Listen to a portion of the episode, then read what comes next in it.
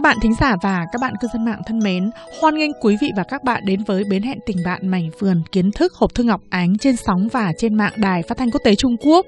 Hôm nay Ngọc Ánh xin mời Hùng Anh đến gặp gỡ các bạn và cùng Ngọc Ánh dẫn chương trình. À, Hùng Anh hôm nay rất là hân hạnh được Ngọc Ánh mời đến làm cùng chủ trì cái tiết mục này. Xin chào quý vị và các bạn thính giả. À, trong bức thư điện tử gửi Ngọc Ánh, ấy, bạn Xuân Cường cho biết rằng em rất hân hạnh vì mùng 5 tháng 5 năm 1985 âm lịch là ngày sinh của em. Đây là ngày lễ đoan ngọ cổ truyền. Cho nên mỗi năm Tết đoan ngọ đến là mọi người trong nhà lại nhắc đến và chúc mừng. Sinh nhật đúng vào ngày đặc biệt này thật là tuyệt phải không chị? Bạn Vinh Cam đã có yêu cầu trong email rằng mong chị Ngọc Ánh giới thiệu về Tết đoan ngọ cho mọi người cùng biết thêm. Xin chào bạn Xuân Cường, chào bạn Vinh Cam và xin chào quý vị và các bạn. Hộp thư Ngọc Ánh kỳ này đến với chúng ta đúng vào dịp Tết đoan ngọ cổ truyền. Nhiều năm qua, Ngọc Ánh cũng đã có giới thiệu và trên các trang mạng cũng đăng tải nhiều nội dung liên quan đến Tết đoan ngọ cổ truyền được bắt nguồn từ Trung Quốc. Trước hết, Ngọc Ánh xin chúc mừng sinh nhật của bạn Xuân Cường đúng vào dịp Tết đoan ngọ cổ truyền. Tin rằng hôm nay bạn lại nhận được nhiều lời chúc phúc và nhiều quà của người thân và bè bạn.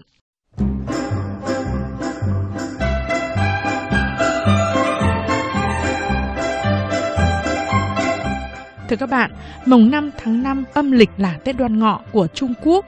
Đoan ngọ, trong đó chữ đoan có nghĩa là mồng. Theo lịch Trung Quốc, tháng 5 là tháng ngọ, vì vậy mùng 5 tháng 5 tức là đoan ngọ. Về sự bắt nguồn của Tết đoan ngọ, từng có nhiều giải thích khác nhau, nhưng cách nói phổ biến nhất trong dân gian thì cho rằng Tết đoan ngọ là để kỷ niệm nhà thơ yêu nước trong thời cổ Khuất Nguyên.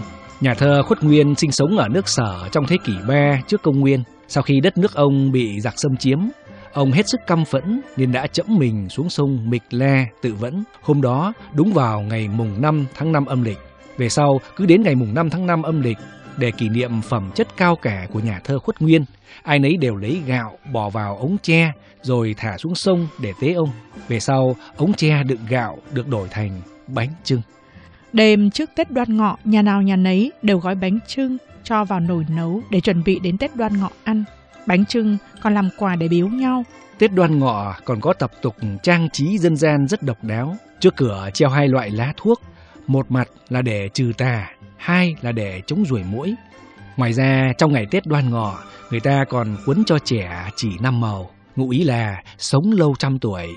Còn ở những khu vực hạ lưu sông Trường Giang miền Nam Trung Quốc có tập tục đua thuyền rồng trong ngày Tết đoan ngọ, tương truyền sau khi mọi người phát hiện khuất nguyên chẫm mình xuống sông tự vẫn, họ đã ra sức chèo thuyền để cứu ông. Do vậy mà trở thành tập tục đua thuyền rồng trong dịp Tết đoan ngọ.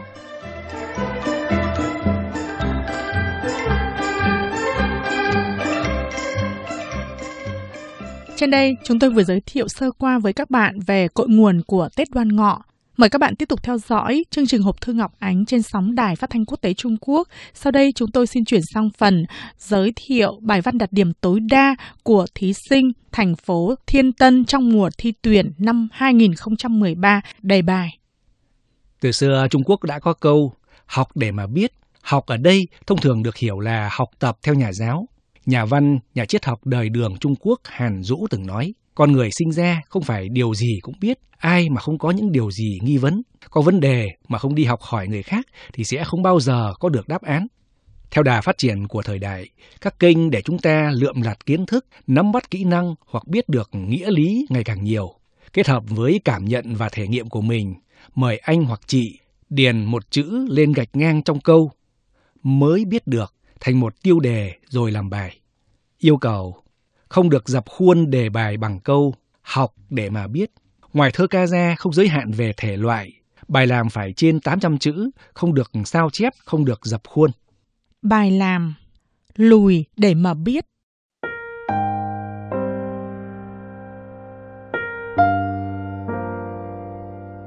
Nắng xuân rạng rỡ chiếu xuống mảnh đất bao la, mặt nước trên những vuông ruộng lúa trong suốt như những tấm gương.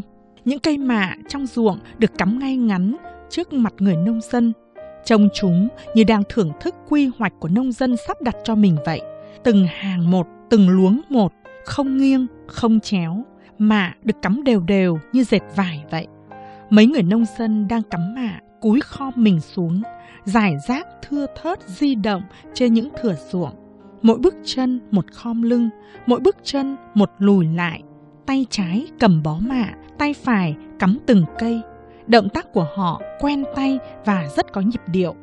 Bóng hình họ như những áng mây trắng trên nền trời cùng in trên mặt ruộng. Trong những gợn nước lăn tăn tạo nên một bức tranh thủy mặc thiên nhiên.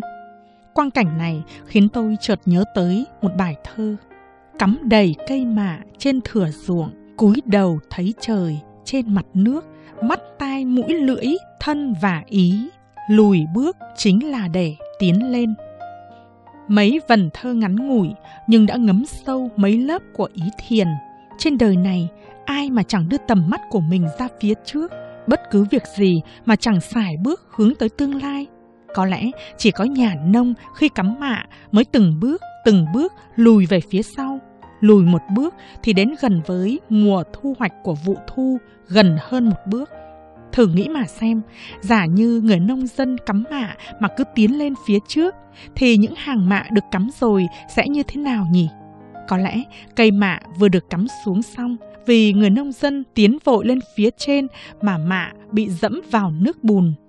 Thì ra, cũng như cắm mạ vậy, trong động tác có vẻ đơn giản, nhưng đằng sau lại tiềm ẩn triết lý nhân sinh sâu sắc làm sao các thiện nam tín nữ Phật giáo đều nên hiểu rằng trong các chùa chiền đều có một quy phép khi các hương khách rời khỏi nhà chùa đều không được phép xài bước đi về phía trước mà phải đi lùi từng bước ra khỏi cửa chùa. Hai bàn tay chắp lại mà lùi xuống các bậc thang đá, khấn tụng thành tâm, tịnh thân trở lại với đời thường. Quy phép này thật như cảnh nhà nông lùi bước khi cắm mạ vậy những người cầu nguyện lùi dần từng bước ra khỏi viện chùa, nhưng càng lùi thì lại càng đến gần với Phật. Cách đạo ngày càng gần hơn, cách nội tâm của mình càng gần hơn. Nhìn lại cảnh các nhà nông cắm mạ, nói nhà nông là những hương khách thành kính, chỉ bằng nói những cây mạ được cắm dưới ruộng chính là hóa thân của Phật. Người nông dân mỗi lần cúi mình xuống thì lại mỗi lần lùi bước Họ cắm lên thửa ruộng xanh biếc một màu, cắm thành niềm hy vọng tràn trề trong lòng. Có thể thiết nghĩ rằng khi mà các nhà nông ngắm nhìn từng thửa ruộng xanh biếc trước mặt, cõi lòng họ sẽ cảm thấy thoải mái biết nhường nào. Trước mắt là thời đại ồn ào náo nhiệt, mọi người bôn ba mệt mỏi cho công thành danh toại, bận rộn xoay sở cho lợi ích này nọ. Ai nấy đều bồi hồi trong cảnh lên xuống chìm nổi. Xem ra mọi người hầu như xài bước lớn đi nhanh về phía trước. Thế nhưng đến khi quay đầu nhìn lại, họ không khỏi âm thầm phát hiện rằng tuy mình đã bỏ ra rất nhiều công sức rồi, nhưng lại vẫn đứng ở nguyên vị trí cũ. Những thứ muốn có được hoặc như đã có được rồi, bỗng dưng phát hiện tất thảy đều như bèo dạt mây trôi, mảnh vườn trong cõi lòng mình lúc này sao mà như bị cầy cấy một cách bừa bãi chẳng ra gì cả. Ánh nắng dọi chiếu cánh đồng, cõi lòng cũng đồng thời được soi sáng. Ngắm nhìn các nhà nông đang cắm mạ trên ruộng, tôi hiểu ra rồi. Tất thảy những tham vọng theo đuổi đều là ma tâm. Những việc từng được coi là rất quan trọng thì đều tan biến như mây khói theo dòng thời gian trôi đi. Chỉ có một mảng yên tĩnh duy nhất trong nội tâm mới là thứ không bao giờ thay đổi. Hỏi người sao lại được như vậy? Rời xa ồn ào, lòng phẳng lặng. Khi chúng ta bị hồng trần quấy đảo, thì phải chăng hãy trở lại ngắm cảnh các nhà nông cắm mạ trên ruộng, nhìn vào những bước chân lùi lại dần của họ mà thưởng thức không gian trời cao biển rộng trong cõi lòng. Trong những phút trầm ngâm suy nghĩ thì lại có thêm mấy hàng mạ non vươn dài theo những bước chân lùi lại của người nông dân.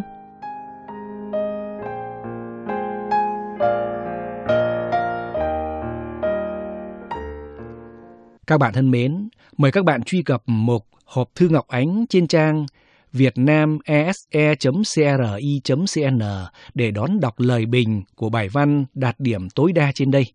Ngoài ra, hoan nghênh các bạn vào mục hộp thư Ngọc Ánh trên tường Facebook để theo dõi những nội dung nhẹ nhõm và thú vị. Lịch thi của các thí sinh cuối cấp Trung Quốc thường diễn ra vào 3 ngày đó là 7, 8 và 9 tháng 6 hàng năm. Vậy thì lịch thi cụ thể của các bạn cuối cấp Việt Nam là vào thời điểm nào? Hộp thư Ngọc Ánh kỳ này xin tạm ngừng lại ở đây. Hẹn gặp lại các bạn vào giờ này tuần tới.